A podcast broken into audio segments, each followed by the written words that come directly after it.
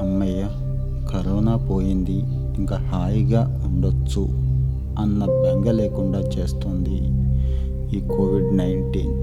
తరచుగా కొత్త కొత్త స్టెయిన్స్లో డెవలప్ అవుతూ మళ్ళీ మళ్ళీ మానవ సమాజాన్ని వణికిస్తోంది.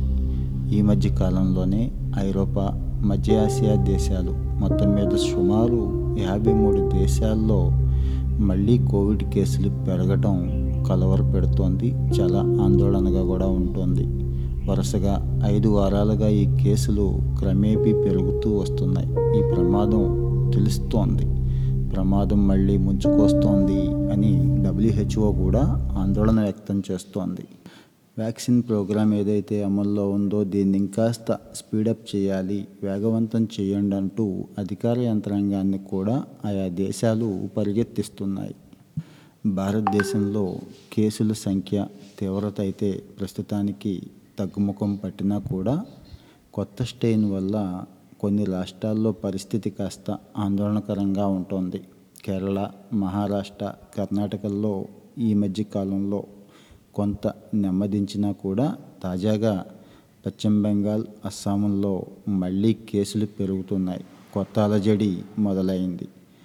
పశ్చిమ బెంగాల్లో కోవిడ్ పాజిటివిటీ రేటు గత నెల రోజుల్లో ఒకటి పాయింట్ తొమ్మిది నుంచి రెండు పాయింట్ మూడుకి చేరింది. అస్సాంలో అయితే ఒకటి పాయింట్ ఎనిమిది నుంచి రెండు పాయింట్ రెండుకు పెరిగింది.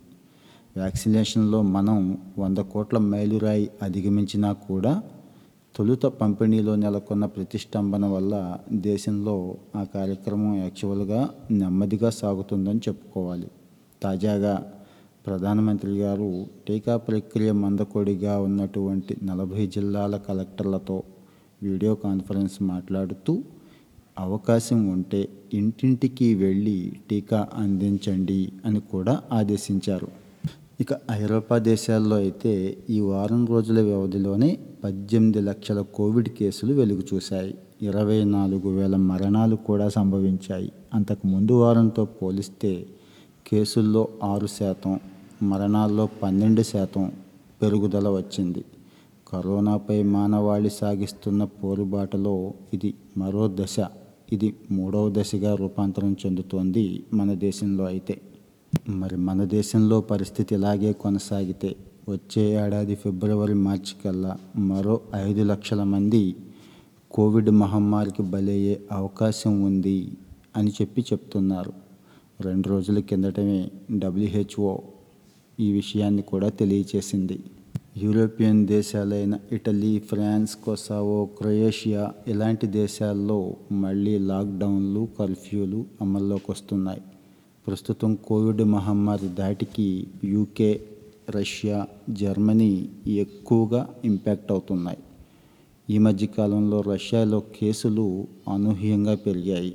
నవంబర్ ఏడో తేదీ నాటికి పౌరులందరూ కూడా ఇళ్ళల్లోనే ఉండాలని ఆ దేశ అధ్యక్షుడే సూచించాడు. సగటున వెయ్యి నుంచి రెండు వేల మరణాలు రోజుకి రష్యాలో చోటు చేసుకుంటున్నాయి. జర్మనీలో ఈ నెల నాలుగో తేదీన ఇరవై నాలుగు గంటల్లోనే ముప్పై మూడు వేల కేసులు నమోదైనాయి. ఇందులో నూట అరవై ఐదు మరణాలు కూడా ఉన్నాయి. నిరుడు డిసెంబర్ పద్దెనిమిదిన ఆ దేశంలో అత్యధికంగా వచ్చిన కేసులు ముప్పై మూడు వేలు.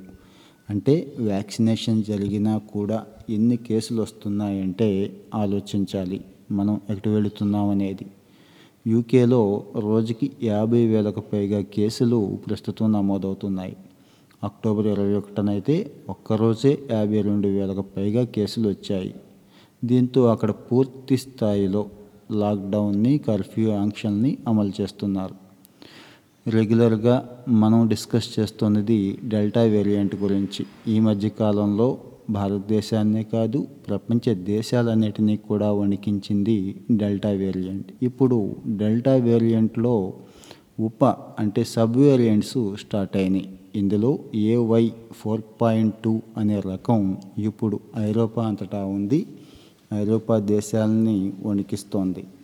డెల్టా వేరియంట్ ఇప్పటి వరకు అనేక రకాలైన స్టెయిన్స్గా మారినా కూడా ఇప్పుడున్న రకం చాలా చాలా ఎఫెక్ట్ చూపిస్తుంది. మిగిలిన రకాలు ఏవి ప్రజలపై పెద్దగా ప్రభావం చూపలేదు కానీ ఈ యూకే వేరియంట్ అంటున్నారు దీన్ని. దీన్నే ఏవై ఫోర్ పాయింట్ టూ.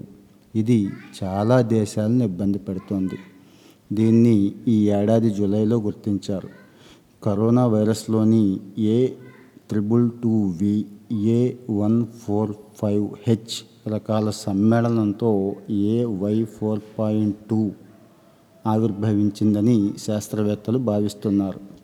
యూకేలో ప్రస్తుతం కోవిడ్ బాధితుల్లో తొంభై ఆరు శాతం మంది ఏవై ఫోర్ పాయింట్ టూ రకం సోకిన వారే. మరి మన దేశంలో కూడా ఈ వేరియంట్ పదిహేడు మందికి పైన సోకినట్టు పది పైనే రాష్ట్రాల్లో ఈ వేరియంట్ ఉన్నట్టు తెలుస్తోంది.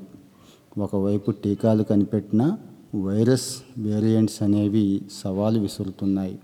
కొత్త కొత్త వేరియంట్స్ ఈ టీకాలకు లొంగుతాయా అనేది భయాన్ని చూపిస్తున్నాయి. సమగ్రమైన పరిశోధనలు అధ్యయనాలతో ఈ మహమ్మారి గుట్టుని ఛేదించాల్సిన అవసరం ఉంది ఇప్పటికీ కూడా. సో వైరస్ పోయిందని ఇకపై భయం లేదని ఇక రాదని అనుకుని విచ్చలవిడిగా తిరిగే వాళ్ళకి యూకే రష్యాలో జరుగుతున్న పరిణామాలు కనువిప్పు కావాలి.